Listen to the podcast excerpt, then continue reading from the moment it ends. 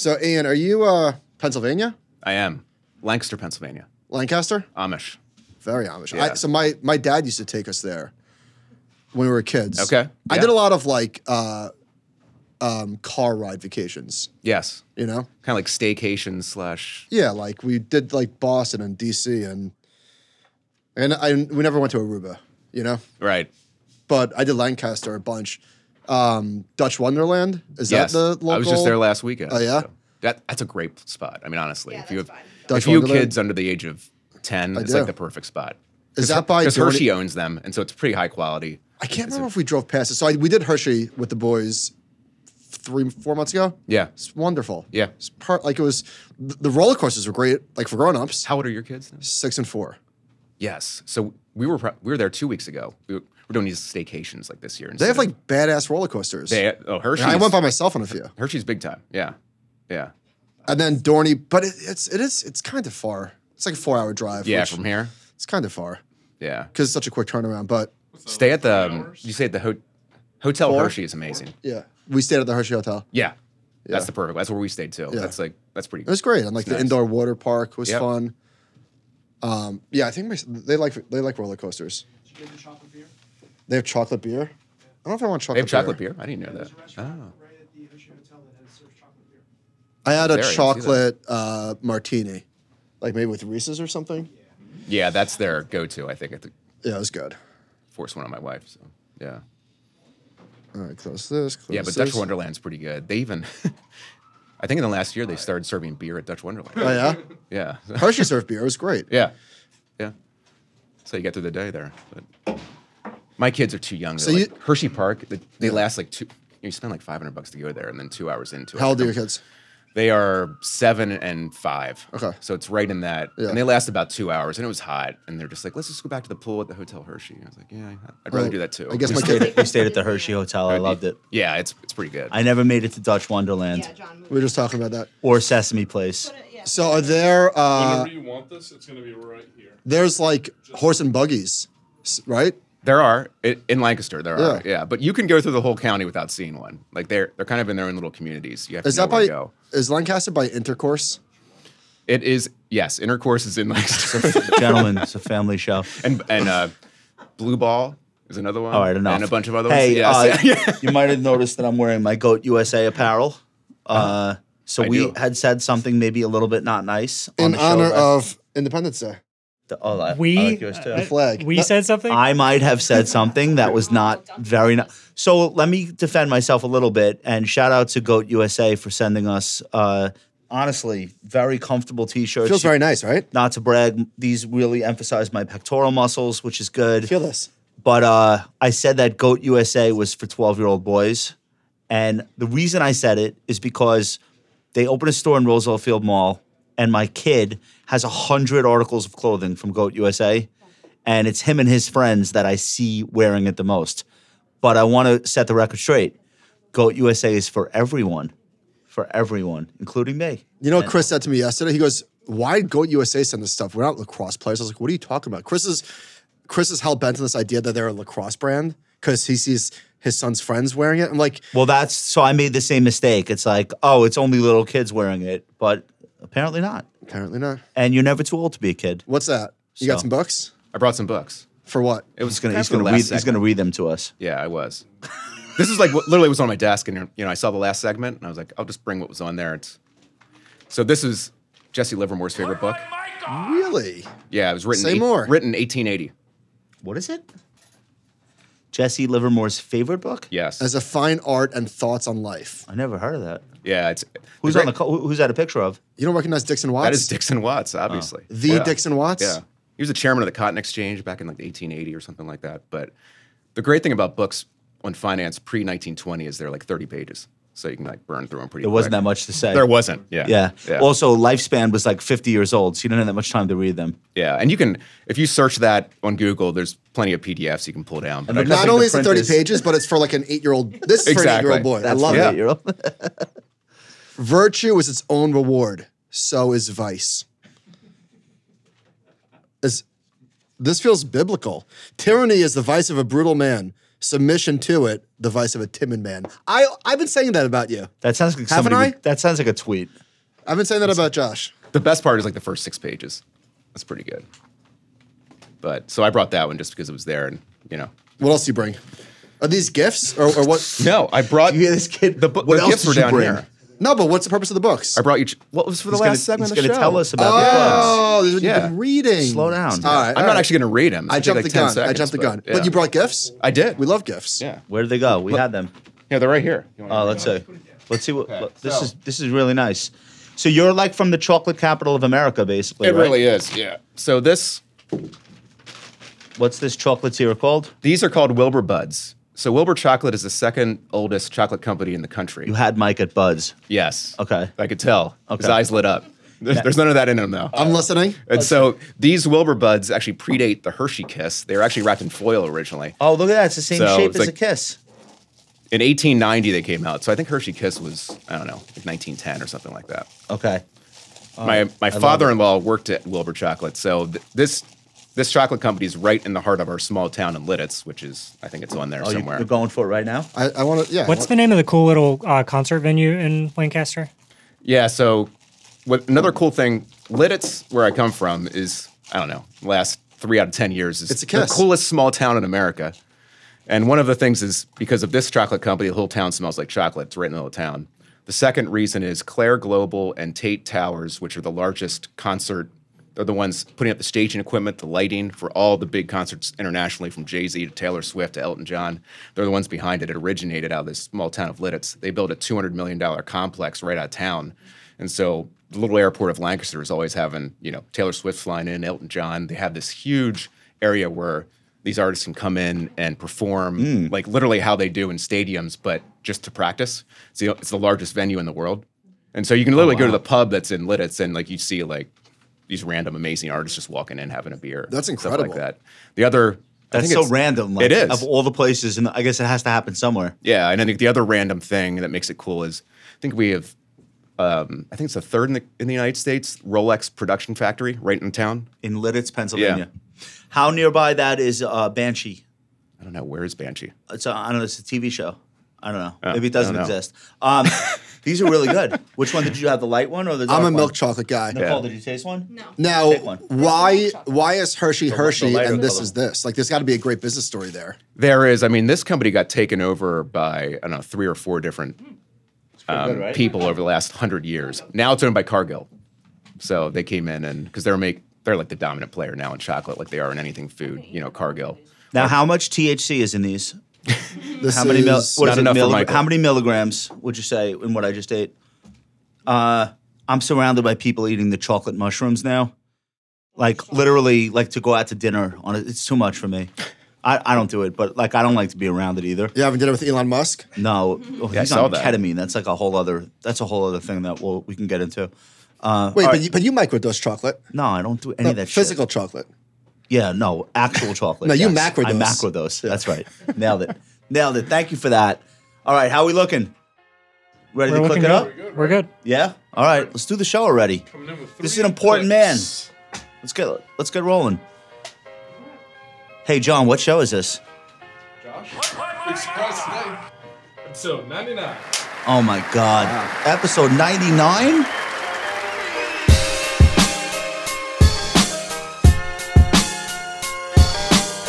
Welcome to The Compound and Friends. All opinions expressed by Josh Brown, Michael Batnick, and their castmates are solely their own opinions and do not reflect the opinion of Ritholtz Wealth Management. This podcast is for informational purposes only and should not be relied upon for any investment decisions. Clients of Ritholtz Wealth Management may maintain positions in the securities discussed in this podcast.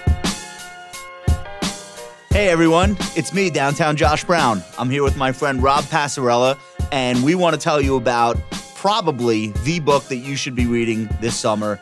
This is Only the Dead by Jack Carr. You are fired up about this book. Tell us why. Josh, there's no reason not to be fired up, right? You have to really enjoy. Long start. Okay. Yeah, Say could more. be. Say Could more. be.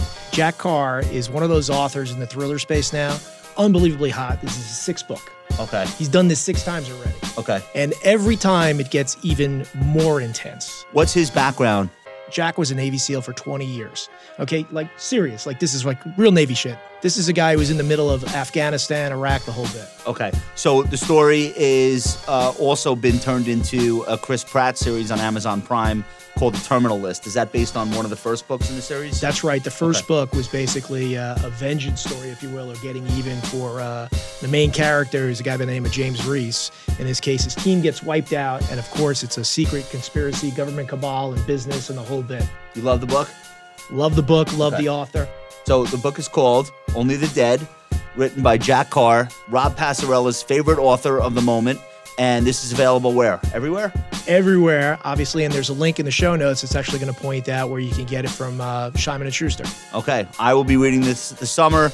Rob might even read it again. Is that true? I've read them all, so I might have to read All it right. again. All right. Thanks so much. Thanks so much. And please check out Only the Dead by Jack Carr. Ladies and gentlemen, welcome to the compound and friends. This is going to be an episode where we talk about things that we really have never gotten into before. We're not going to spend an hour on the Federal Reserve. We're really going to get into investing and the nitty gritty of investing as viewed through the prism of microcap stocks. We have with us today one of the foremost experts on the asset class. Is that fair? Could I say that? Um, you know, in the top 30. Top 30. Yeah. One, oh, this one of the top 30 experts on microcap investing in America. I'm going to bump you up. I'm going to say top five. All right. Because I don't Appreciate know that. any of the other 29.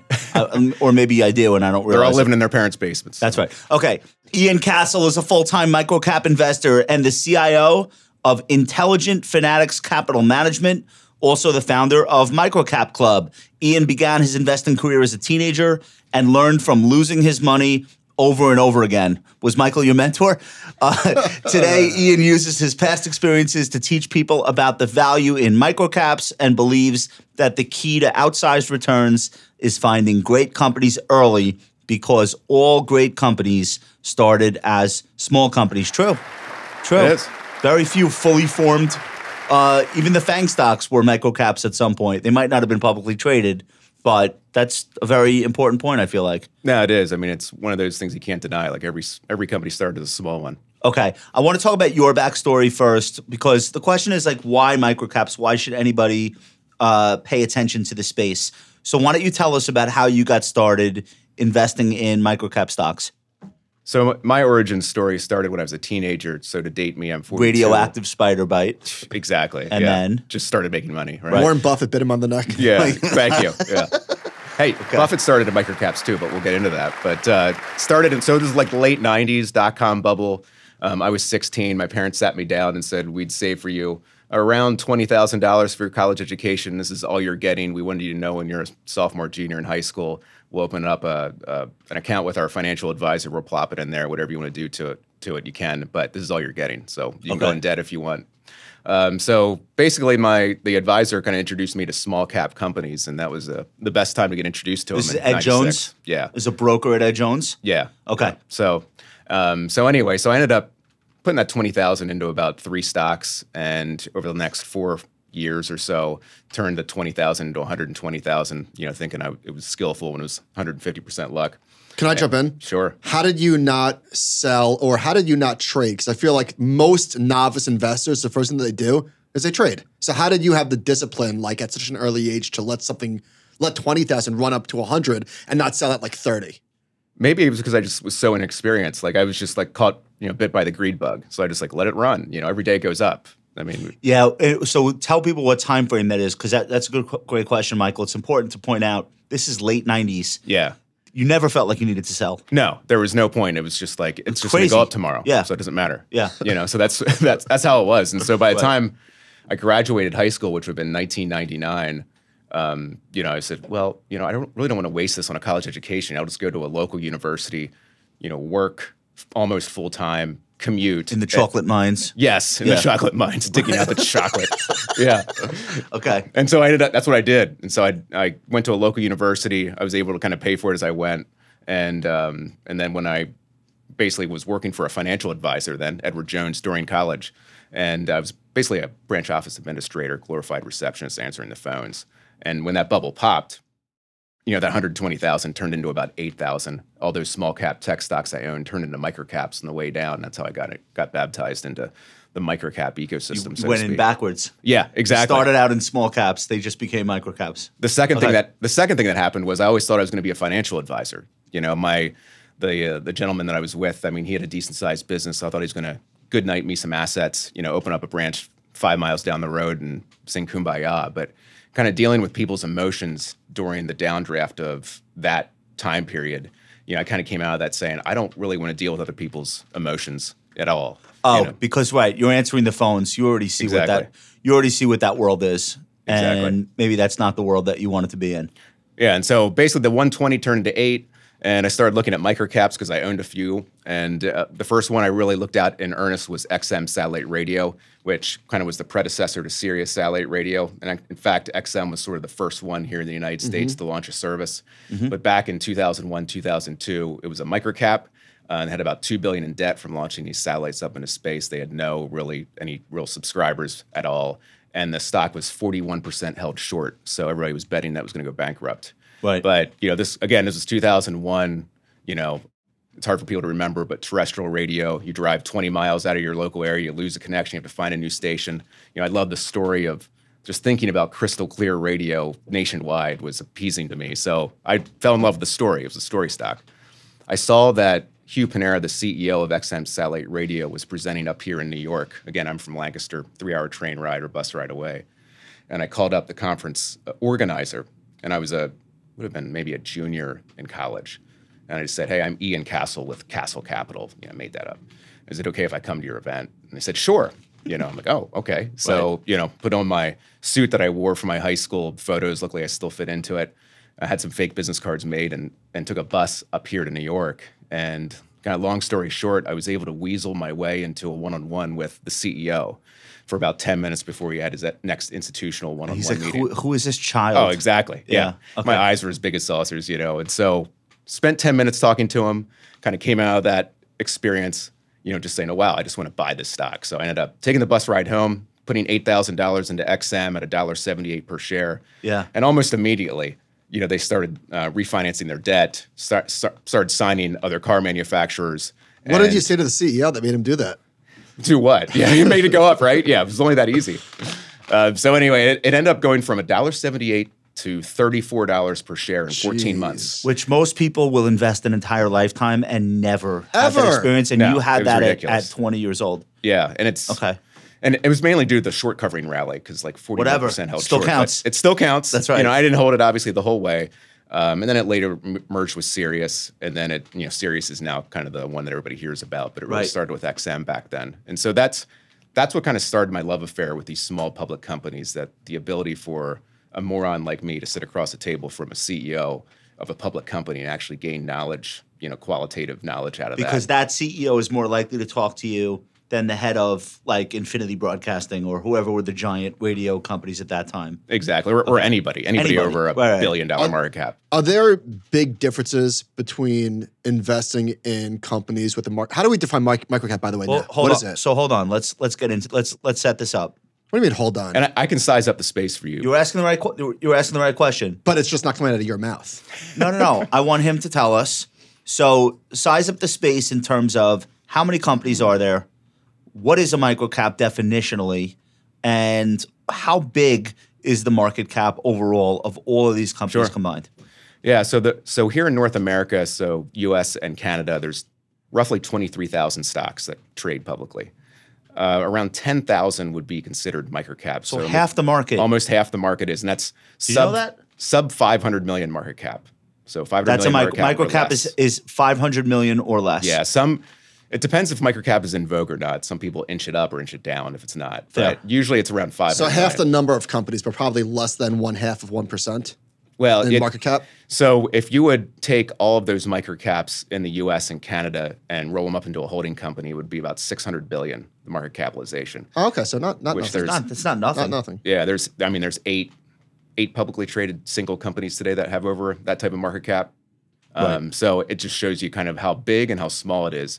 I mean, as a whole, too. Just another little thing is, I think um, last time I looked, there was about 2.1 million jobs supported by microcap companies in North America, and that's as many as Walmart. Wait, two point one. Million. For all all microcaps. All microcaps in North America. Yeah, so these are small. They're not just small stocks; they're small businesses. You said that seventy five hundred of the twenty three thousand public stocks in America are actually sub one hundred million. Yeah, so there's 7,500 of the 23,000 that are actually sub 100 million. micro, cap. micro, nano caps. That would be yeah, Right? considered nanocaps, and that's really sub 100 million is when you really start seeing like no institutional awareness of those companies. right. And you know that's also kind of the benefit to the See, that was the shit when I was a Yep. retail broker. That was the shit that we were taught to sell. Nano caps, Yeah. and we made a market in them. And we can, you know, like five firms, all on Long Island, maybe one on Staten Island. We controlled and Boca. We control, yeah, and a couple in Boca. We control the market. I I say we. I I, I had no idea. The trading um, desks in those firms controlled the market cap because there were no established market makers doing anything with them.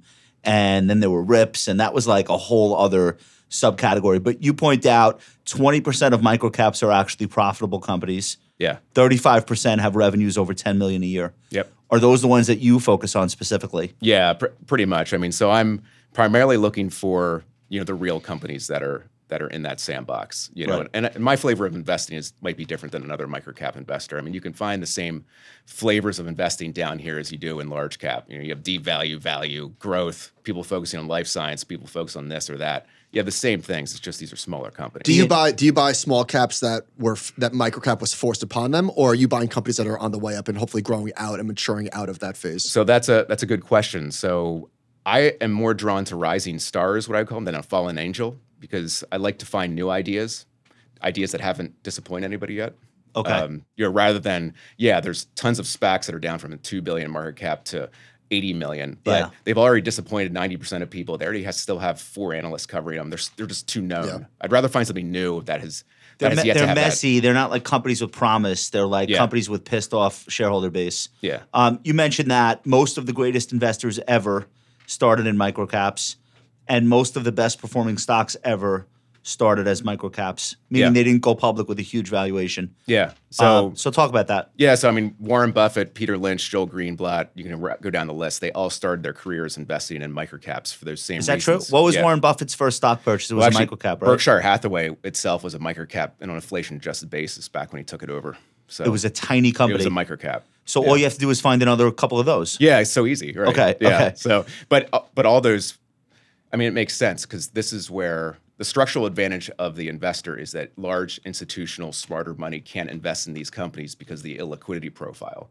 You know, it doesn't make sense for a billion dollar fund to worry about a sub hundred million dollar market cap, you know, company that they'd they'd have to buy, you know, twenty percent of the business to even have an allocation. Okay, 80% of the stocks that went up 10x or more between 2012 and 2022 originated out of the microcap ecosystem globally. Yeah. What are what are a few of those? So I think it was Jenga Investment Partners out of London did a report globally on all companies between May of 2012 and May 2022.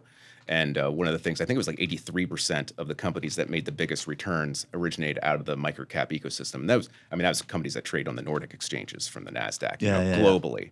But, you know, it, it just shows that, you know, the, the big winners come out of these small companies. And it makes sense. I mean, Caesar. What's the biggest one that you could think of other than the XM uh, radio uh, example? So on Microcap Club, which is a website that started in 2011, which basically I was a my whole goal when I graduated college was to become a full-time private investor. And luckily I was able to reach that goal and, and the depths of the GFC. So in, it was like May of 2009, cut the cord with a couple consulting gigs I was doing.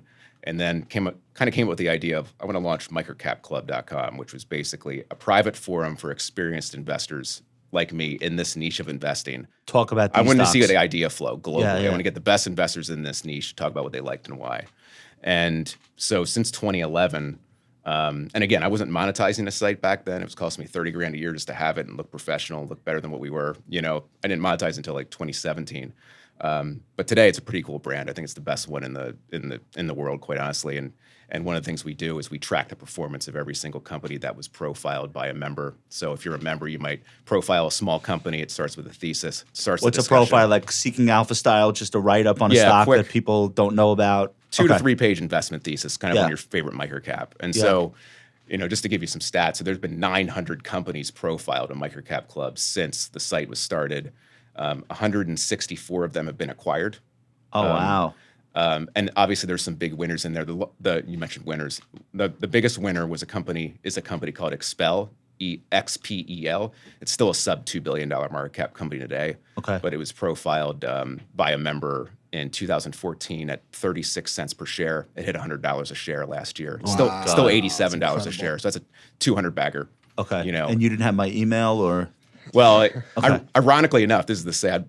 I remember traveling around to deal. So XPEL, they make the paint protection film that's on the front of cars. So if you have a high end car or even a you know middle car, you know you probably have an option to put kind of this clear plastic film on the front of your car to protect it from rock chips. And we stumbled upon it in 2013, and it was again 36 cent stock, which that would have been a uh, eight million market cap. That's eight.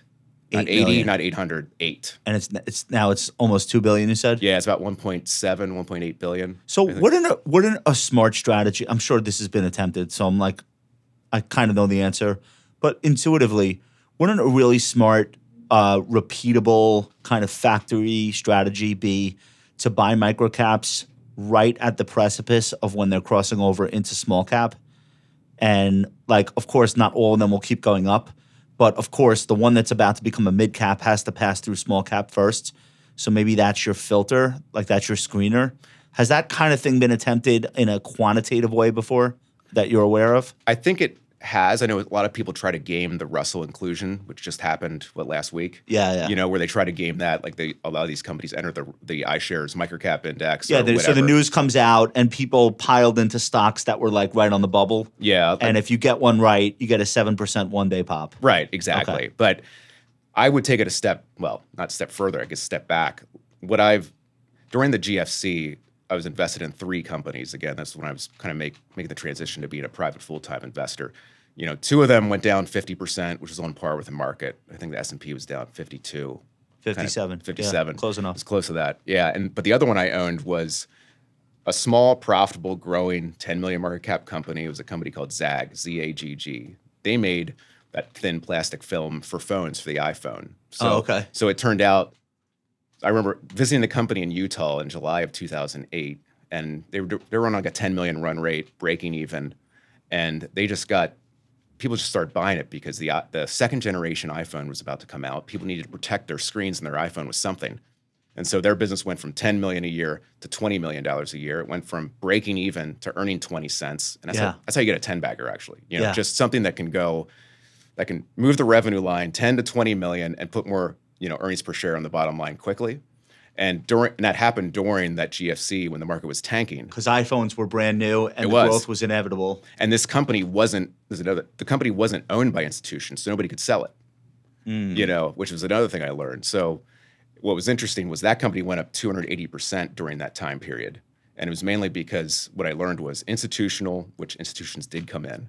Institutions are always attracted to growing businesses that, you know, can increase their earnings per share that they don't own Right. you know and what i found is actually the smaller area of microcap is where i want to be because they're also not included in the indices they're not owned by institutions that are getting redemptions during downturns in the market like the smaller segment actually isn't Like the quantum realm. yeah you're right Watch Ant Man. Yeah, you want to be right, in the yes, quantum exactly. realm. Um, what you're so this area that you are involved with and that you're passionate about, it's it's a double edged sword. On the one hand, this is like the dream of every investor that they're going to buy something at twenty cents that goes to hundred dollars. Like what investor, at least in the beginning, doesn't dream of that? And so that's the good part is that it has has actually happened. It's not frequent, but it's possible. It is a thing that has happened. The other the other side of the coin though is because everybody is looking for that lottery like return in stocks, there are like a lot of shady operators and they just so happen to um, be able to utilize microcap stocks better than larger stocks. They can move them, they can share news that doesn't exist because nobody's paying attention. Um, they don't really have to compete with any actual, you know, like the, there. There are a lot of elements to microcaps that lend themselves to obviously people with bad intentions saying, let me get in here and manipulate something or whatever. So I, I know you're Yeah. highly aware that there's a perception of that. You seem to be almost battling against that perception with like real professional investors on a platform talking about these companies. Um, do I have that story right? That that's kind of like the the yin and the yang of this. Yeah, it, it is, and I don't want to paint the picture. This is easy. I mean, if it was easy, I wouldn't be here. I'd be on a, owning my own island somewhere. Right. You know, it's it's it's hard to do this, and it's it's not a game of batting average. It really is slugging percentage, kind of like venture capital or private equity. So you need the really big wins to uh, outweigh the many, many, many things that go wrong. Yeah, and it, it- but it, but it's not you know zero or one. It's not like there's zeros. I mean, a loss can be like you don't make as much money as you think. And a lot of the, Yeah. a lot of the issues that investors face that are new to microcap investing is they they focus on the story stocks that don't have revenue, that don't have profits. You know what I tell people new to the space, you know, focus on the real businesses, the twenty percent of microcaps that actually make money. Right. You're not looking for a biotech microcap that is putting out press releases about curing cancer. Yeah. You're looking for businesses, Yeah. not And- ideas. Why why are these companies even public? Like why why why be publicly traded with a market cap of twenty five million dollars? Well, it used to be access to capital, and it's it's a great question because it's different from geography to geography. So here in the United States, there's fewer companies going public, and but that is mainly the result. This doesn't get talked about a lot, Josh. Too, it, it all started back in 2010. There used to be 800 reverse mergers done a year in the U.S. 800. Just, SPACs. Uh, shell, shell, shell companies. they're kind of shells, yeah. Where, What's the difference? So a non-public company could merge into a shell. It didn't require there to be a public offering or a SPAC going public. It was just a dead company that was like had a publicly traded symbol Mm-hmm. and not much else. If you were a private company that weren't big enough to go public via IPO, you could just like reverse merge yourself into one of these shells and instantly you had a public security. And it and it didn't take you It's know SPAC like. It's it, SPAC it like. was SPAC like, kind of eerily SPAC like because what happened? Yeah, it was basically a public shell with nothing in it with a trading symbol. You merge a private business into it, and a lot. So back until 2010, there was seven to eight hundred of these done a year, where usually a company would raise one to three million, you know, a small amount of capital, and they would just go public. What happened was there was some Chinese frauds that came public that way in 2010. Many. 2010, Many. of them, Yeah. and it and it kind of just put, you know, the clamp on that means of going public. Were these shell companies like people that squat on websites, or was it companies that used to have a business that just didn't get delisted or whatever? Like The the SEC would let them trade for a period of time, even if there was nothing, you know, in it. Um, and so what happened? I think this is like one, this is another topic, but one of the reasons why we've seen such a decline, though, in public equities here in the U.S., just the amount of companies, is because it went from 800 companies going public that way to 100 in about a year. And it's been about 100 ever since then. That's 700 less companies going public. Uh, we've we've spoken about this a a million times, the decline of IPOs, and there used to be so much more activity. But a lot of the activity was microcaps. That's what I mean. It was the it was this way of going public. Right. And yes, ninety percent of them shouldn't have been public, and probably, but you're still kind of large law of large numbers. Maybe twenty or thirty of them ended up uplisting up to the Nasdaq. I have another. St- I have another story that plays into this, which is that I was there for the changeover from fractions to decimals. Decimalization absolutely killed the microcap and small cap market in terms of listings, because back then, if you were a third tier brokerage firm, broker dealer, you would do 15, 20 IPOs a year. They were tiny companies, but the way you made your money was by taking a quarter so you would make a market in the stock, totally legitimate. You'd make a mar- uh, when somebody says totally legitimate, that's how you know it's not. no, this was acceptable. This was all right. I'm the market maker in this stock. I'm a broker dealer. The stock is ten by ten and a quarter, right? Bid ask. I'm probably going to steal an eighth in the middle, but it's not stealing. That's like my compensation for making a market in that stock. And because I'm doing that, I want there to be as much volume in the stock as possible. How do I get volume in the stock? I hire a research analyst. The research analyst is writing reports on the company and actually paying attention. Decimalization happened in, I think, 2000. Do I have that right? Mm-hmm, I think you're okay. right. So decimalization happens, and all of a sudden, there's no eighth by eighth by a quarter or a quarter by three eighths. That whole spread is gone. You have stocks basically trading a penny by by by two pennies. And in with the lack of that ability for market makers to make money, a couple of things happen. Number one, the New York Stock Exchange gets hollowed out.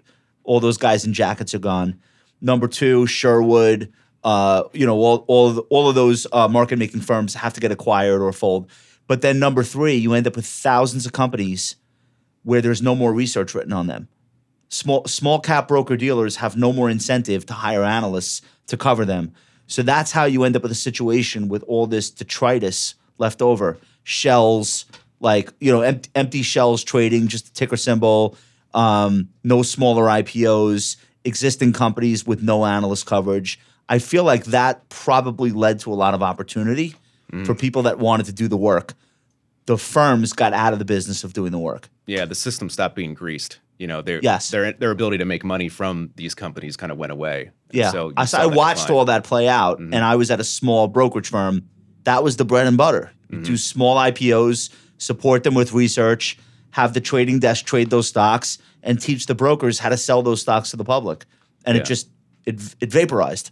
Well, so and to answer your question about here in the U.S., so a lot of times, like the new ideas are just kind of like a new management team takes over an existing company, provides a capital infusion. They're kind of the new owners with a new strategy, and it becomes something new. You know, so that's a lot of times what a new thing looks like here in the U.S. You still have real companies going public, small in Canada and Australia. So you still have companies going public doing a you know real businesses that are profitable, you know, raising ten million dollars going public. And it's kind of embarrassing because these countries have, you know, 30 million compared to our 350 million, and they have a more fervent capital market structure for their small companies than we do, and it's embarrassing. Um, but that's just the truth. I mean, a lot of the we see tons of companies that go public that are based here in the U.S., but they list in Australia or they list in Canada. Ridiculous. And it, it is ridiculous. Um, you have a slide here that I think uh, does a really good job of explaining the difference between, let's say, a typical stock and a microcap stock. So you're saying this is the difference between a microcap and a mid cap, but you're showing us Target, not quite a mid cap. I don't know what's uh, mid cap. I don't know anymore. I I don't know. 62 billion? No, it's large. 62 is large. Is that large? it though? It's not mega, but it's Ma- large. Apple is three trillion. 60, Is 60 Target a large cap? It's All a large right. cap, yeah. Fine. Let's call it a large cap. But Well, first of all, it's in the SP 500. It's a large cap stock. Fair. All yeah. right, fair enough. All right. Okay. So that this was just a All right. So what else did you get wrong? No, I was kidding. exactly everything here. Go ahead. Walk us through this. Yeah, so I mean, this is just a good illustration. So, you know, obviously you have Target on the left. You see the market cap. You see how much money is traded every day in it. You see the amount of analysts. You see how much of, the- of the float is owned by institutions. And then you see a micro cap, and this would be probably a nano cap. Uh, it's a dollar a share, 51 million market cap. You know, it it trades forty thousand dollars worth a day. There's no analysts. There's probably not an institution. I just put one on there to be fair. Um, and So you're saying so for, by comparison, Target has 1,900 institutions. They own 85 percent of it. 39 analysts follow it. Trading volumes 500 million dollars a day. Market cap 62 billion. Right. So these don't look. These are like completely different species.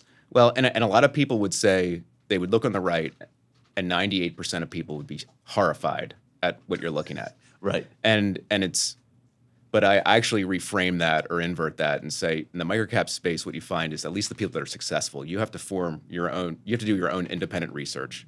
You have to form your own independent conviction.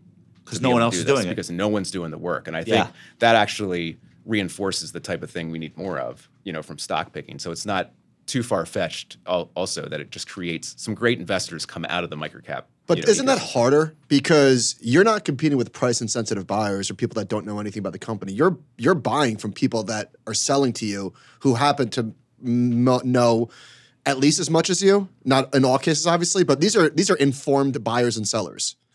Sometimes. Are they? I Yeah, would say so- the opposite. Sometimes. How so? I would say there's Well, a lot of dumb say? money in Ian, what- 30 cent stocks. No, Is but that Ian, talk crazy to about think that? I, I I think it really it's situational.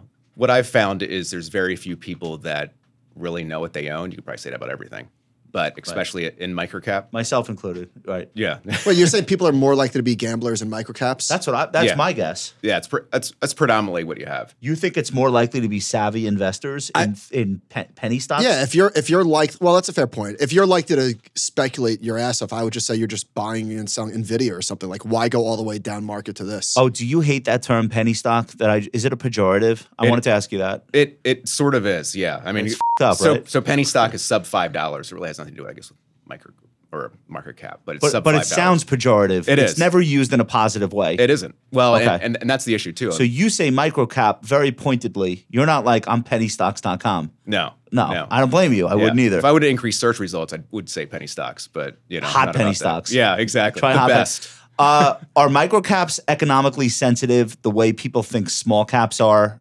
Are they interest rate sensitive? And I ask that question because at the moment there is a small cap rally underway on Wall Street, and a lot of people are framing it as like a catch up trade. Small caps have been absolutely trounced by large caps for the last I don't know 15 years now. Um, but every once in a while they have a moment, and it seems to coincide with like economic data getting better or something with interest rates. So there, whether you believe in it or not, there does seem to be some sort of corollary with the economy and how small caps either perform or uh, underperform. So I'm curious, do micro caps share that same sensitivity, or is it like the quantum realm where like they have their own laws of physics and it doesn't really behave that way? I think it depends on what type of company you're looking at. If there's it's a company that needs funded, it increases the cost of capital. You know, in this type of Then that will be affected. But um, you could also invert that and say some of these companies are kind of dominate a niche area, geography, an area of the market where you can actually get away from a lot of the macro kind of worries because these companies are so small. It's kind of like the a ZAGG example during the GFC. It's just like it didn't really matter. You know, the thing was going to grow 100% a year because it was just small. All they needed was a few more customers to grow. Even So what the data of the GFC, like the Great Financial Crisis, um, forces weren't at work on the company's fundamentals, Correct. and therefore didn't really disturb the stock. Correct. Okay, Yeah. that, I mean that makes intuitive sense to me. Yeah. That you could be so small where economic forces are not relevant. And there was no large holders in that stock to sell it. You know, that needed Which liquidity is another for key part of redemptions the for people. right, right, right. So you don't have mutual funds that are getting redeemed and then blowing out of the stock. Yeah, people like blowing out of the you know the Russells or Are- whatever it is. Yeah. Or, or how many of these stocks trade over the counter? Is it most, all? It's around. I think there's eight thousand companies that trade on the OTC markets or thereabouts. Could you define that for our listeners? Um, over the counter versus like listed. Uh, what like what would be your definition on on both sides? So you you have companies that trade on the Nasdaq, the New York Stock Exchange, that are sub hundred million market cap. But they're but they're listed stocks. they're listed stocks. It's called listed, and then you have what's called the OTC markets, which used to be called the OTCBB, wh- which Bulletin used board. to be called the pink sheets. Pink sheets. yeah, Yeah, and that, that kind of another negative term. Yeah, nobody wants to hear pink towards sheets. penny stocks. yeah. Um, In but fact, Duncan, edit this whole subject, this whole this whole topic. out. All right, What- go ahead. Can I have a question about that? What is that referencing? Pink sheet. Where does that come from? It was literally printed on sheet. Like, you want to tell them? Go ahead. I was about to you're, make you're already some- halfway there. I was about yeah. to make some shit up. No, that's No, I think it was because I think it was printed on the initially stocks were printed, and you would get printouts, and you knew you knew the category based on what color it was printed on. and there was there was also. You And know, I think blue chip comes from the same thing, right?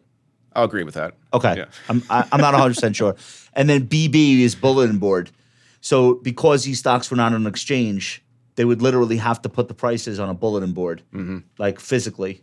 So okay, keep And going. even up to like the 1970s, you had regional exchanges like in Spokane or these other areas around the country. Fucking fact checking me.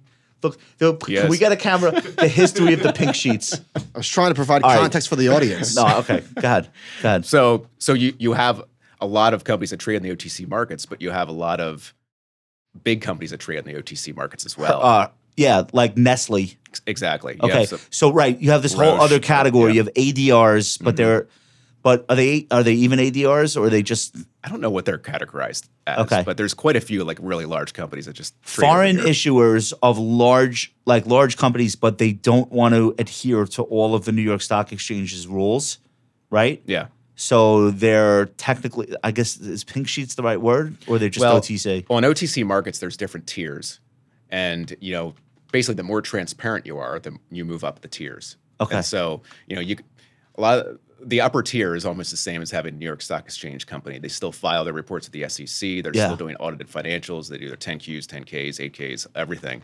You know, they just happen to just trade on the OTC markets because it's a cheaper place to trade. What are some of the actual differences if you're entering an order? If you're trying to buy something that trades forty thousand dollars worth of shares a day, obviously you have to be careful not to move the stock price. I don't think there is much anymore. Like I used to, maybe 10 years ago, I felt like it was just not as good, you know, but now I think it's, Thank you, Citadel. you don't, yeah, yeah, you don't have as many algos out there kind of working against you, you know, either on the OTC, what I've found. So hmm. I, I, I don't think it's that different anymore. Let's throw this chart up. iShares microcap ETF, which I didn't even know that existed, versus the the larger market indices year to date. Microcap investors hate the index, right? We do. Yeah. So this is, but I, I 'Cause this wouldn't- doesn't make you look good. So just for the listener, we're showing year to date the Nasdaq's up thirty percent, S and P up fourteen, uh, Dow Jones up. Is that right? Dow Jones only up two percent this Yeah. year. Ugh. Uh, and then microcap is the microcap ETF is flat, but you don't think that that's representative of the asset class. No, no, not really. I mean, the, the Russell microcap is, um, I think there's 1,400 companies in there. 70% are unprofitable. Um, I think the worst way to own microcap is to own all of them. Yeah, that makes know. sense to me too. And that, that's why it's a stock picker's market. Yeah, why would you want to own them as an asset class? That's not really the benefit. The It's benefit not. is to find the ones that are legitimate Exactly. and not getting credit for it. Exactly. And that's why Okay. that's why it's hard to get real exposure to microcaps is because ma- mainly firms come out with a vehicle, but it's meant to scale. And Ye- honestly, well, that's exactly it- right. You know why? You know why this is not real exposure? Because I'm I'm holding up a chart of IWC and IWM, and they're almost the exact same thing. I, and, what's IWC? Uh, microcap? Oh, yeah. and there's no reason that they should be because Yeah. small caps are big companies, right? Well, and I think that I think even in the in the, in the microcap index, there's maybe 20 percent of them have market caps over a billion. So right. there's- so that's there's- not mar- that's not no, microcap. no. It's so it's not really. Okay. So um, I- Ian's going to share with us the next three microcaps to blow up, and we'll do that toward the end of the show. But uh, I want to talk about some of your writing. You're a real, you're a really good writer, and you don't you don't exclusively talk about microcaps at all. Um, you talk about investing because in the end, the same principles. There might be there might be differences in the way that you apply this stuff, but the same principles um, are in play whether you're investing in Apple or you know a thirty million dollar market cap. Like there are some like just key things about being an investor. I want to share something that you wrote um, in a piece called "From Hustle to Scale." You're drawing the line between something that's a hustle versus something that can can really become a business. So you said what you consider scale is growing from 50 million to a 200 million dollar market cap. So that's a big distinction for you. That that that's a line in the sand. Okay. You said a mentor once told me, quote, for a stock to double, other investors need to think it can triple. For a $50 million market cap to go to 100 million, most investors in the stock need to think it can go to 150 million. The move from 50 to 150 or 200 takes serious fundamental drivers and deliberate execution. Fundamentally speaking, for a microcap to go from $50 million to $200 million, you are looking for a management team and a business that can grow earnings from 1 to 3 million to 10 to 15 million. This isn't easy. Few microcaps can cross this chasm. You, can you say more about this concept? Yeah, I mean, I, in my earlier career, I made a lot of money on hustles, and I kind of got that hustle term. I mean, obviously, the word's been around forever, but Brent Beshore from Permanent, he's he's the one that first kind of talked about that, and we've we're good friends now, and and it's really these companies that only have two or three kind of key people there, and they never really expand the business past that, and you, You can can't build a $200 million No, business with it- three key people. You can get up to ten or twenty million if if they're in the right spot at the right time, and you're basically just reacting to everything. And you know those three people are you know wearing all the hats from HR to you know garbage man to dishwasher to So it CEO. sounds- sounds like us, Yeah, exactly. honestly. Yeah. Yeah. Um, and so, but you can make decent money, you know, in those stocks, but you just have to be aware that it's kind of like a reverse cigar butt, where there's probably one or two more puffs of growth, where you have to ask the real question: is is this management team one that can really scale? Right. And you know, so now with kind of how I invest today, I'm, I'm really trying to find those companies that can scale up and out of the microcap ecosystem. That's everyone's goal. And so trying to really analyze the management teams, the culture, the processes, um, you know, to see if this is something that can really become a small company. Management is really important in Insanely this important. in this size asset. asset because, So how do you analyze that? Yeah, Well, a lot of it's kind of you, commonsensical. you print up fake business cards. Yeah. Right. He told us Exactly, that. yeah. So a lot of it's take a bus to New York. Go It's ahead. like uh, you know looking for repeat winners, people that have done it before. Yeah. You know, and so you know I don't do a lot of screening, but I do do some screening on insider purchases. You know that kind of alert me to a new management team putting skin in the game, taking over something, and having it turn into something else. Like that alerts me to something. So a lot of times it's diving in into those management teams and seeing if they've had a history of success. So a lot of this is kind of commonsensical. Like have these people built or founded built, scaled other lar- other businesses into large ones and sold them. When you see when you see Fortune 500 executives in press releases announcing that they're taking jobs at a microcap company, that's got to get you excited. No. because it doesn't get you No, excited. no. Why? Well, it's, I mean, they're used to being the C-suite of Google. It doesn't really help a microcap company that's probably cash strapped. Oh, I see. Okay. You know, it's like that doesn't impress. me. I want to see entrepreneurial experience, not okay. not someone that you know. All right. Not VP of marketing. Correct. Have you ever hired a private investigator? I haven't, but I know plenty of other folks that have. That's where the alpha is. Well, it's it's not a bad idea. You know, it's Mo- not. Most of the investors who hire private investigators, though, are probably on the short side, not the long side. Would you agree with They that? do, yeah, Yeah. yeah. but, but I've seen both of them do it, and in some cases, you know, I think it's it's money well spent. What the, there is there is I'm sure opportunity on the short side as there is with all areas of the market, but I would I would I would assume that there are a lot of micro caps that turn into nano caps that go bankrupt. Are there a lot of short sellers in that in the space? There, there's less short sellers. There's more activism. Mm. So seventy percent of all activism is in the microcap area Interesting. because it's easier to take over the board. It's easier to get. You know, it doesn't take as much money.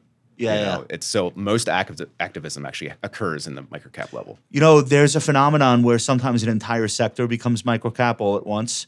And I remember seeing that with precious metal stocks in the early stage of my career. In the late 90s, all the steel mills went bankrupt, but before they died, they were microcaps. We're seeing that now with cannabis companies. I looked at Canopy Growth the other day. Mike, what would you guess? Remember, Canopy Growth was the hottest Uh-huh. uh, stock in the space. What would you guess its market cap is right now? Two billion? Yeah, it's 258 million. Wow. So it's a microcap. And and this was a honestly, I'm not even making this up. People were like, "Oh, that's the blue chip uh, cannabis company."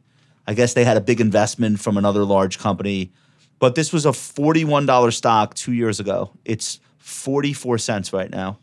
So, so and you don't. Inv- so a company like that, I'm thinking of uh, Bird Scooters, which had a two billion dollar market cap. It's now 27 million. This th- Those these, are fallen angels. These don't Yeah. interest you. Oh, not at all. Okay, that's what I wa- that's what I was getting to. Yeah. When you see a whole sector, all of the stocks become microcaps within the same year. Mm-hmm. That that's got to be more like a red flag than like an opportunity. Some some people are attra- like I think it depends on how you invest. Like I'm not attracted to that. Some people are, you know, if they like to look at dumpster fires and try to figure out the one that can, you know, because Yeah, all, I mean, I all it takes is bird to go up to 57 million market cap, and it's a double from of all know. the ways to make money, No, that seems to me like the most desperate and like the least appealing. It's like I'll, I'm going to buy all these pieces of shit, and like one of them won't be. yeah. I, I don't know. I, I couldn't get excited about that. All right. Is there anything else that we didn't do on microcap before we get into the the wider world with you? Um, I think we covered everything. All right. You want to Yeah. throw us a few tips? No, No. All right. Good. Smart. Smart. Not at all. I like that. Uh, this was an interesting week. We started getting uh, we started getting a lot of data telling us that not only is there not going to be a recession in the second half of the year, but like actually things are getting better. Uh, oddly, uh, and I don't know how closely you follow this stuff, but it's it's. I think it's important to get into some of the reports that we've seen. Mike, do you want to you want to start with this Carl tweet? Sure. This is Carl Quintanilla t- uh, quoting J.P. Morgan's Camporiali. I don't know what that person's role is. Let's say they're an economist. I'm guessing. Uh, said they. He said, "quote This is what a soft landing feels like." They cut their recession odds from 40% last year to 25%, and the the the data just keeps coming in better than expected. Um, there was there's the Citi surprise economic surprise index like had an explosive week. So it was a, it was a very good week for data. Uh, durable goods, home starts. Uh, it's it's all trending in the right direction. and put up this home, put up this uh, home price chart. So this is the 20 city composite growth diffusion index. It's like the biggest metropolitan area. This is uh, areas. This is Bank of America. First, it's a third. It's a third month in a row um, where we're just we're just seeing positive month over month growth. Um, so year over year, home prices are negative, but over the last three months, things are getting better. And uh, B of A basically says the existing home sales market is still tight due to limited inventories, but strong demand for new homes have likely added strength to the pickup in April home prices. Overall, the recent data suggests the trough in the housing market has likely been reached, and demand is helping the sector's recovery. Um, furthermore, the lock-in effect, homeowners unwilling to list their home due to locking in low mortgage rates, has effectively placed a floor underneath prices. Right. So, th- I mean, this is something that everyone understands. This concept: there's not enough houses. Uh, put up the second chart, John, and people aren't willing to part with their three percent mortgage for a seven percent mortgage.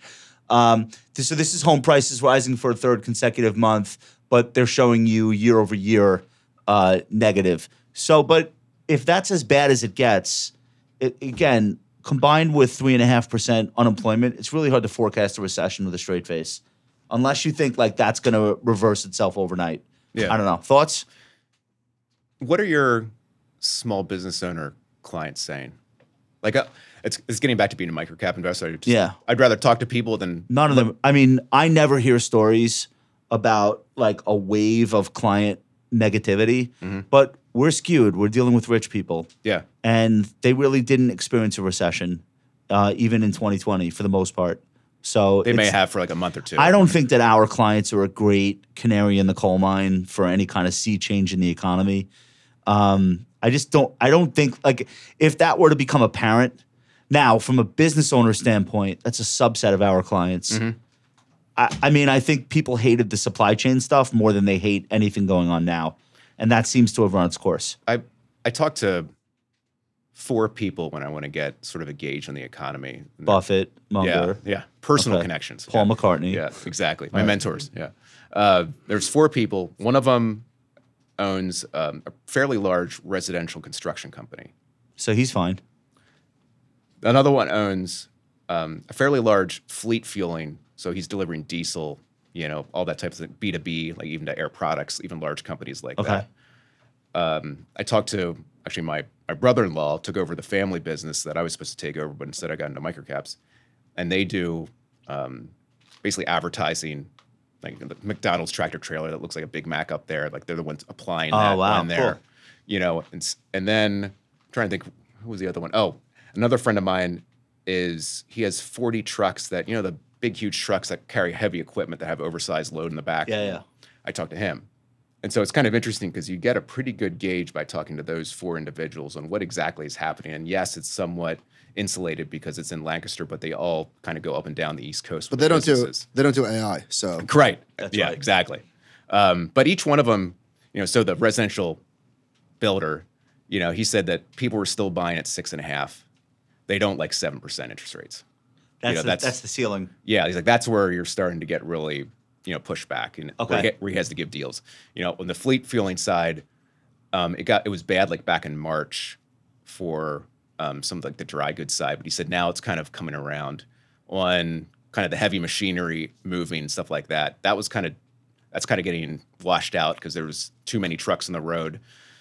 It's hard hard to get anything. No one's saying anything bad. Like my my brother in law's business that it's a sizable business. Like he's just wrapping new vehicles for businesses. So Yeah. he's a good he's a good person to talk to because his businesses people businesses buying new Advertising's trucks. very cyclical. Yeah, they need to buy new trucks. Yeah. and he's beyond busy. So I, I think there's a big difference between opinions and and vibes, as it were, versus the hard data. And if you look at hard data, now stock prices are not hard data, um, but they're not just opinions. It's the aggregate opinion. It's it's what the market is. You look at industrials breaking out, materials breaking out, John, put up the home builder chart. transports breaking out, home builders going vertical. S and P Home Builders ETF XHB up 32 percent year to date with what interest rates have done. So it's kind of incredible. Well, that's a special situation Yeah. because home builders are the only game in town, right? Existing home sales, th- Mm-hmm. there are none to speak of. So you've got you've got that. Again, I hesitate to use hard data with stocks, but if you think about like the difference between surveys and hard data, the chasm is pretty wide. So Mm-hmm. Bob Elliott tweeted, "Today starts a series of highly focused uh, on PMI surveys that offer no actual information value."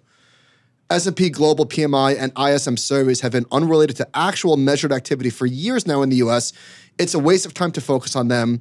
Um, and so he, he threw up a bunch of charts, but people pay a lot of attention to this data of how purchasing managers feel about the economy. I love this take. businesses. I love this take. But when you overlay it with actual data, nonsense. it doesn't matter how Mm. people feel. No, it, it doesn't matter because you can you know, feelings can translate into, they can manifest themselves in the real economy.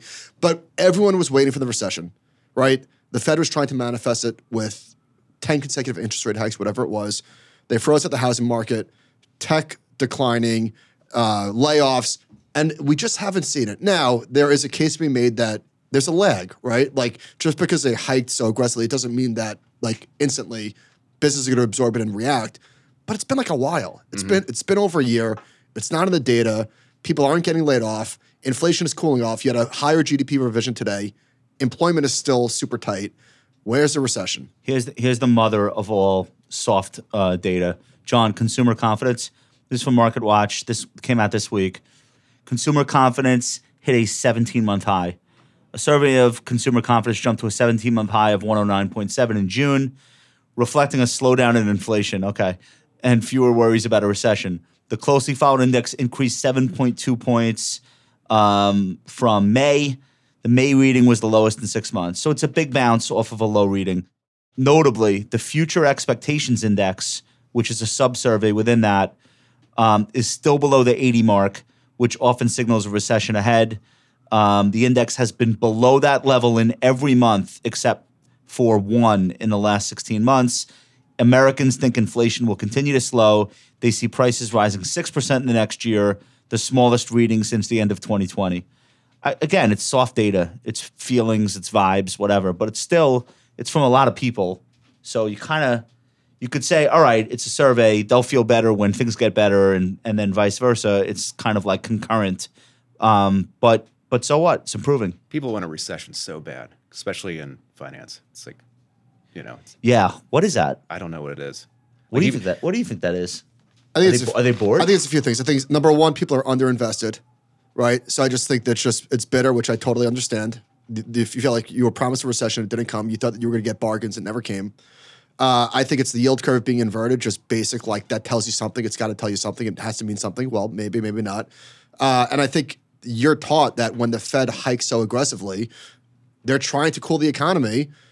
They should be able to cool the economy, right? Like all that jives. It makes sense and it just hasn't happened. The idea of a soft landing seems so uh, minuscule, like the the odds of it happening, and to think that they might pull it off. Now, you know, they might not, but it's certainly trending in the right direction.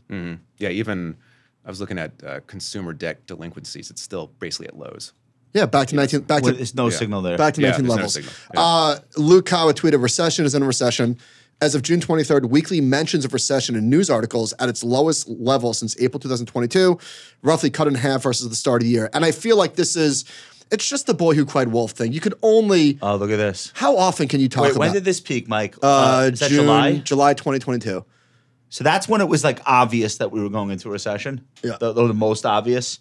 Um, wow. So those so those articles uh, double topped.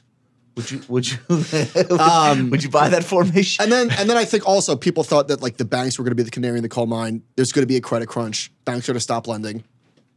Uh, housing was going to take on the economy. Commercial real estate is going to take on the economy. Well, guess what? If unemployment is below four percent, you're not going to have a recession. Jay Powell spoke in Portugal at a central banker event uh, on Wednesday, and this is from the Journal. Powell said because the Fed had lifted rates so quickly last year, there hasn't been enough time to see the effects of those moves in slowing economic activity and inflation. Quote, policy hasn't been restrictive for very long, so we believe there's more restriction coming. Powell said he doesn't anticipate core inflation will return to the central bank's 2% target until 2025. If that article had come out in March, the Dow would be down 1,500 points. Am I exaggerating? No. We don't give a shit anymore about what this guy is saying. Well, it's incredible. One of the things that was also underestimated in this cycle, uh, rightfully so by everyone, myself included, is and this is a BlackRock, uh, not BlackRock, take Bank of America take, like everyone underestimated the ability for gigantic corporations to protect their margins, and they got the memo and they got the memo fast, and they did what they had to do, focus on free cash flow and whatever else, and they cut fat and they did it. And so analysts expected earnings to decline by six, and they didn't. Everyone got offsides, too bearish, and uh, here we are. uh, now you have a new earnings season in two weeks. So maybe we'll do it the reverse. Maybe, Maybe this time everyone's expecting it to be okay and it's much worse. maybe. I doubt it, but we'll, we'll see. Uh, Well, it is that like kind of that bullwhip effect, like you said. Like during COVID, everybody just got slashed because they were scared, and now they're kind of maybe over earning a little bit. But I don't know. It's just hard, like you said, to find any signal. that this is a um, recession let's or let's do this into it. AI thing. I mean, this is a pretty wild chart. So this is from SocGen. They said, "quote We estimate that AI-driven surprises led to a three to four percent increase in S and P 500 earnings per share this year. That's not nothing. What does that mean? AI, what's an AI driven surprise? Well, Nvidia, for example, like didn't they up their guidance from like six billion to like eleven? Yeah, like, yeah. Something ludicrous so for the next quarter. X Nvidia, is there anything here or is it all that? That's probably Microsoft too. I'm guessing. Yeah, okay. That makes sense. Do you know how many microcap companies have changed their names with put AI in it? Is that, There is was that just the, last wa- week is there that the wave I- right now? Were they all uh, blockchain five years ago? Yes. Yeah. Okay, so Yeah. now they're all AI. Yeah, there's one I followed that had like it was, it was a dog food company. There's a dog food AI. It was like I was just just didn't make any Is it sense. dogfood.ai? Is that their website now? No, I don't know. It should be, but I So, just- Ian, when when you're when you're investing, and I know these are these you're not trading these companies, right? You're you're actually buying Yeah. businesses, but nevertheless, you do have to be aware of the economic regime that you're in. With some companies more than others, do you think about that at all, or are you trying to buy companies that are, you know, more or less uh, economically resilient that would be less susceptible to a downturn? Or how do you think about that? I think quality as an investment is defined by something that can grow that also can survive. You know, and so I'm really looking for growth characteristics and survival characteristics. And on the growth side, you know, looking for something that can grow double digits organically, you know, f- for the next at least three years. Um, and on the survival side, having a balance sheet that can endure a recession, has a business that maybe can grow through a recession. Um, you know, and also you kind of have that intelligent fanatic leadership, people that have skin in the game, that have financial resources, they can backstop the company if they have to. So it's a combination of really trying to find businesses that can grow through a recession, which you put that screen across 10,000 microcaps. There's not that many that come down the bottom of that funnel. I would imagine you get only a few. Yeah, and so it's you know for right now I have a, I'm very healthcare focused just because it just happens to be a pretty good place to be if you think you're going to recession. You know, a lot of these companies have moats because of some of the the IP they have on medical technologies, things like that, and that they're also businesses that can grow. You know, 20, 30 percent a So year. So speaking of AI, why do rich people love venture capital but hate microcaps? Aren't they basically just buying non-public microcaps? yeah, pretty much. I mean, it, it's it's really amazing when you think about. So what like, is that about? Like, what It- is that dichotomy? Yeah, microcaps are a scam, but uh, angels investing is exciting. Thank you. Yes, where exactly. almost nothing works. Right. These, these are all they're all small emerging companies, whether it's venture capital, small private equity, or microcap. Just microcap has happens to be publicly traded. Why don't we just call them public venture? Yeah, it could be. Yeah, right? it should be. Doesn't Toronto have a an uh, doesn't Toronto have an exchange? The the Toronto They venture venture exchange. Yeah, venture do? That's, exchange. where- that's where the microcaps Yes. trade. Yeah, That's where all the microcaps trade. Hmm. So the, the whole the whole thing needs to rebrand. Not penny stocks, not microcaps. Public venture. well, and and, I, and I'd be willing to bet like there's probably less failure in public microcap than there is in venture capital. There's You probably should just commission, you should commission that study and wave it in everyone's face. That Yeah. would be interesting. If well, that's true. and I think rich people just hate microcaps too, is, is because they can't actually invest in these these stocks. Oh, so I think you're wrong. I think they hate it because it's not exclusive. yes, If I get into a company that's being backed by Andreessen Horowitz, that has 800 million times the cachet as I bought this thing with five letters in the ticker symbol on the fucking Toronto exchange. Yeah. No one's going to think that's cool. no, amen. I mean, that's what Yeah. that's the difference. You, you sort That's of- the difference. the venture capital, like John's like, that's four F bombs for you. That's it. Three? All right, I got one more. I'm gonna I'm gonna use it when it counts. God. No, I was going to say, like, you're exactly right. It's just like to invest in venture capital, you have to go to the right school, the right Ivy League school, know the right people, go to the right firm, have a certain socioeconomic class to be able to actually get those Right. deals. And any idiot can buy uh, a, Exactly. a, a, a, a microcap stock. the whole So- ecosystem is open, whether you have 50 million in your bank account or five dollars. Yeah, that's no good. You need velvet. You, I agree. You need velvet ropes. They like the credit investor rule, right? Oh, they love that. Yeah, yeah. Oh, I'm accredited. Actually, I'm a qualified purchaser. uh, you wrote this thing, Investing is Like Golf. I love this piece. You wrote it in April, but I saw that you recently put it back out there. Um, this has nothing to do with microcaps. You told a story about John Daly in particular that I thought was pretty cool. Um, there's a story where Tiger is about to putt, and I forget the circumstances, but it was pretty important. Yeah. Uh, John Daly is playing like one hole over. He's not even in contention. he has as big a gallery watching him as Tiger does. Smoking cigarettes. Yeah. So this is you. Um, this is a lesson. Oh, John Daly said, "When people see Tiger, they see perfection. When people see me, they see imperfection. I smoke, drink, eat too much, gamble too much, failed marriages. They see it all, but they also see I'm not giving up. When uh, when people see me, they see themselves. When they see me win, they believe they can win too. God bless John Daly, right? yeah. No, Yeah. I know. It was. That's my favorite athlete. I would say. No, he's he's pretty cool. I like when he putts with the butt hanging out of his mouth. But wait, so what does this have to do with investing? What are the what are the parallels here? Why don't you tell Michael? Well, I think there was, I think there was three, three stories in there. Yes. That first one was mainly just talking about, you know, if you really want to form connection with people, you know, you have to be vulnerable. You know, show yourself, be authentic. Yeah. Smoke you know. cigarettes. Yeah, Smoke exactly. butts like on you the know, golf it's, course. it's very rarely people that are perfect that change the world. It's usually broken people that bounce back. Yeah. So you said, I always loved his response. You impress people with your successes, but you connect with people through sharing your struggles. If you want to build real connection, it's more important to be honest, authentic, uh, rather than perfect. Um, the other two lessons from your piece were you are nowhere near the best investor you can be. Inside every investor is a better investor. So that, It's a little hokey, but it's also true. Keep telling but myself that. so Zach. That's what he says every time he hits uh, en- enter. I think that story was Zach Johnson. So Zach Johnson was a professional golfer. He won two majors, I think 16 times in the PGA Tour. And what made him unique was he wasn't the number one golfer on his high school team. He wasn't the number one golfer on his college team. Yeah. He didn't even win a collegiate tournament, but he ended up winning two majors, winning 16 other times. And when they interviewed the number one, um, his friend that was the number one player on his high school and college team, they were just like, he just had this ability to get better every year. And in a sport where people peak early and Yeah. plateau, he just kept getting better. like John Daly. You know, yeah, Yeah. exactly. Yeah, exactly. Um, you said less. The third lesson you shared is golf is the sport that is most like investing and stock picking. Your opponent isn't the other players. The opponent is the golf course and yourself. That's good. Play your own game. Don't get distracted by what other investors are doing. Okay, so at a professional level, you kind of are competing with other people, but most people playing golf are not. no, Okay. no. I mean, and I think there's a actually there's this book right here. Yeah. I think some of the best books. What is that book called? Tell everybody. Golf is not a game of perfect. Who wrote It's that? a golf classic. Okay. Dr. Bob Rotella. Okay. It's probably one of the most read books on golf. And w- what I found, whether it's this book or there's another one by Raymond Floyd, some of the best books about investing were written about golf because it's all mental. You know, any individual sport, it's mainly 90% the mental game.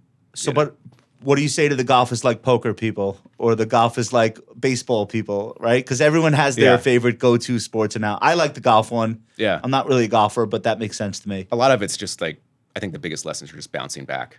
You know, golfers have the ability to hit a bad shot and just And you have to keep going. Yeah. You're going to hit a lot of shots that day. yeah, Me and even especially. I'm going to hit the most shots. exactly. right. Okay. Fair enough. Uh, are you a golfer? You seem to be very fluent in uh, professional golfing. I do I do like golf. I, I don't play as much now that I have a seven and five year old at home, but but I do enjoy playing. Okay, we're gonna do one more today. Uh, everyone in Silicon Valley is on drugs. Is a Wall Street Journal story this week. I think it's a perfect explanation for 2021. When you, you know, when you, in hindsight, of course. Uh, but the venture capital backed startup valuations, the crypto bubbles, the SPAC mania. If if everyone uh, here's the Wall Street Journal, Elon Musk takes ketamine. Sergey Brin sometimes enjoys magic mushrooms. Executives at VC firm Founders Fund, known for their investments in SpaceX and Facebook, have thrown parties that include psychedelics. Somebody said narc sending a Wall Street Journal report. Uh, routine drug use has moved from an after hours activity squarely into corporate culture. Uh, psilocybin, blah, blah, blah. Oh, here's a great quote. There are millions of people microdosing psychedelics right now, said Car- Carl Goldfield, a former sales and marketing consultant in San Francisco. Okay, not a doctor. Uh, he says it's the fastest path to opening your mind up and clearly seeing for yourself what's going on. This to me is the biggest difference between Wall Street and Silicon Valley.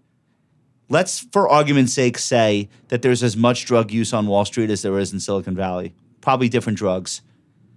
Wall Street, people working in finance would never give uh, uh, interviews and say that they're doing anything. That like to me, that's a really big difference. People in Silicon Valley, like, yeah, I'm I'm on mushrooms right now. I don't know if people are just bored or just not, don't have any fulfillment from their families or what it is. But So what drugs are you on today? just water and Wilbur buds. I don't know. What'd you what'd, what'd you think of this? I'm take. I took a microcap before I started. You on Um, microcaps? Matt Levine had a great article, and the headline was "Silicon Valley is on drugs." Yeah, that, I think it explains a lot. And it's- Not to be a dick, Nah, like- come on. No, it doesn't. Explains what? How? Explains everything. Everyone's not on drugs in Silicon Valley. Come I don't know. I don't think so. But some, but the fact that it's that in the open is interesting to me. I don't, I don't care. It doesn't matter to me. I'm not giving them money. Uh, I just think that's a really big difference. You could conceivably manage billions of dollars as a venture fund and have highly placed people working there openly taking psychedelics at a party, and nobody would think twice. The I don't ketamine think thing is interesting. I don't think you could do that in Connecticut running Yeah. a hedge fund. I just don't. yeah, I don't think so either. I know there. Are, excuse me. There are people that will say that there are actual medicinal benefits to a little bit of of mushrooms. I haven't heard that about ketamine. No, ketamine. So, all right. So, I know some shit about this. A friend of mine that I grew up with, he's in Florida. He's opened a chain of places, and it's like PTSD therapy.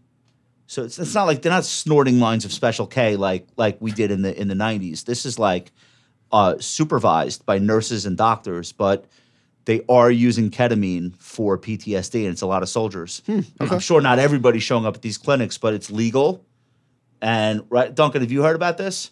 I, I've heard about ketamine a bit, but it's mainly it's an anesthesia drug, right? I think the original usage was to do surgery on pets, and but they found like they found like a psychedelic benefit to it for. Tr- I've heard the same about magic mushrooms, uh, psilocybin for for vets with PTSD and stuff. yeah, they're using they're using this as part of a bigger therapy. Although I have heard about people microdosing like in real life and being able to like function. yeah. So you take like a tiny bit to what end? I don't know. Maybe it makes you relax. Where is I'm not is the sure. line? So you're an expert on this stuff. Where is the line between microdosing and just dosing? I have no idea. Do you idea. think Elon Musk? Do you think Tesla drug tests employees? There was, I think they do. I Yeah, it you was better, funny. you better be on drugs. Don't you come back here. Don't you, you come back here negative one more time, you're fired. It was in the article, something about drugs. All right, listen, I don't really care. It's none of my business. Let people do whatever they want. Okay, did you have fun on the show today, Ian? I did. It was great. All right, we're going to turn on the mics and do this for real. I just wanted you to get a little bit of a feel for what it's like. Let's keep going. So, yeah? All right, you want to hit record? Uh, we do favorites to close out the show. And this is, and I, I see you've brought props, which is great. So we're going to have you go first. Tell the audience about some of the stuff that you're reading.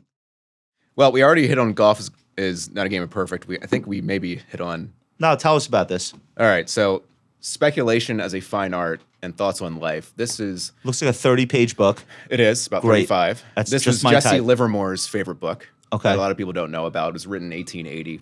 Really, the first six pages are all you need to read because that's the best part. oh, that's um, the best book I've ever heard of. Yeah, exactly. It's a short book. I wish I Okay. made more of them.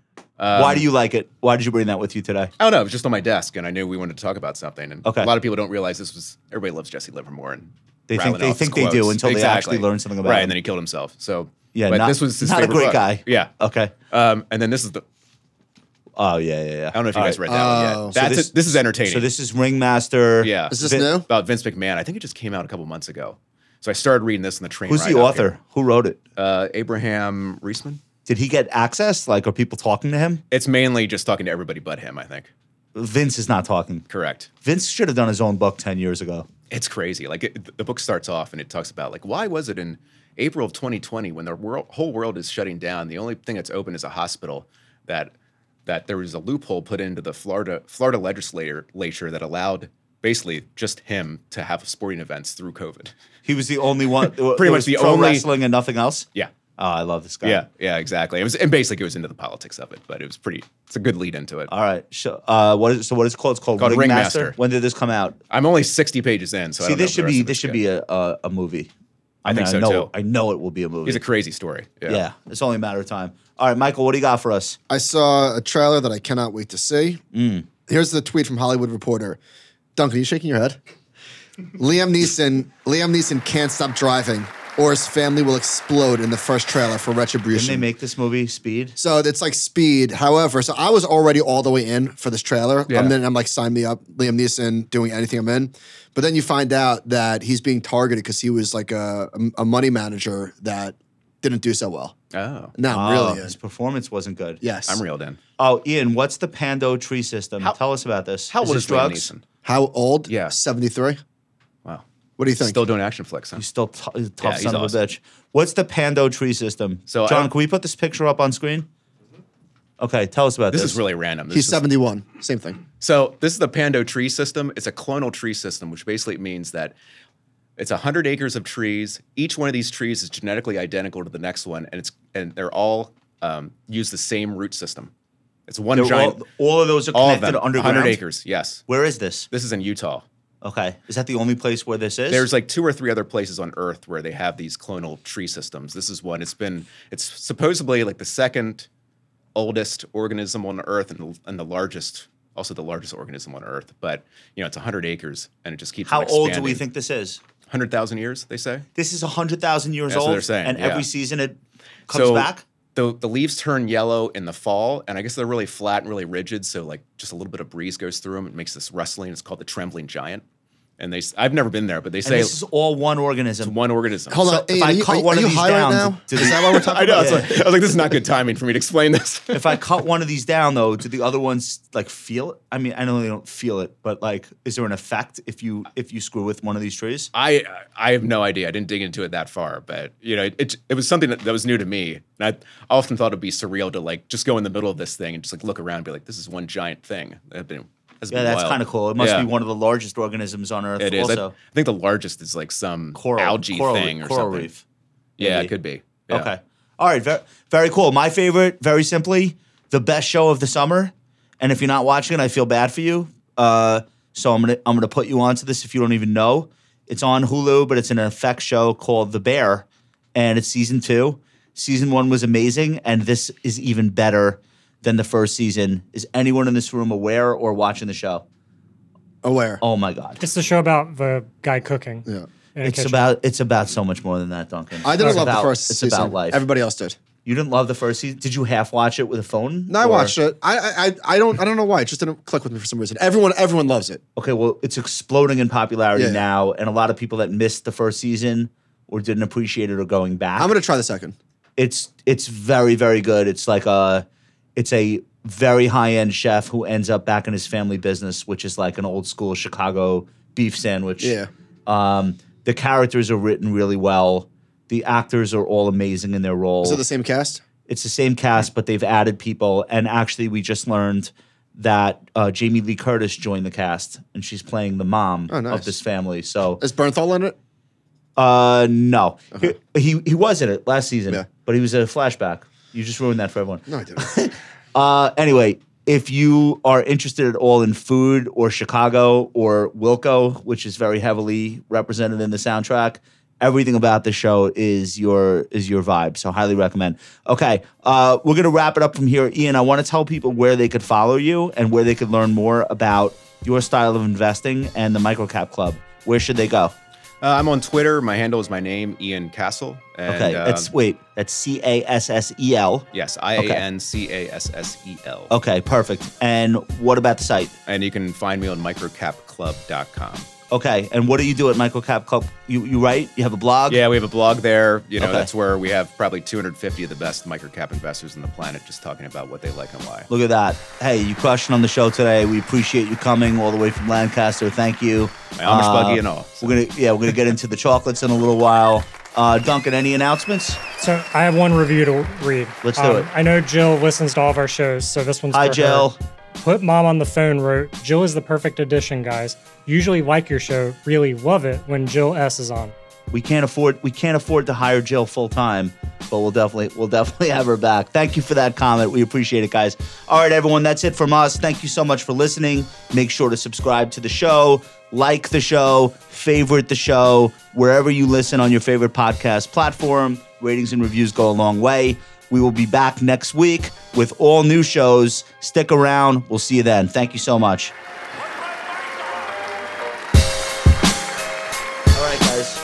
You. Dude, is that good? That was awesome. Yeah? All right.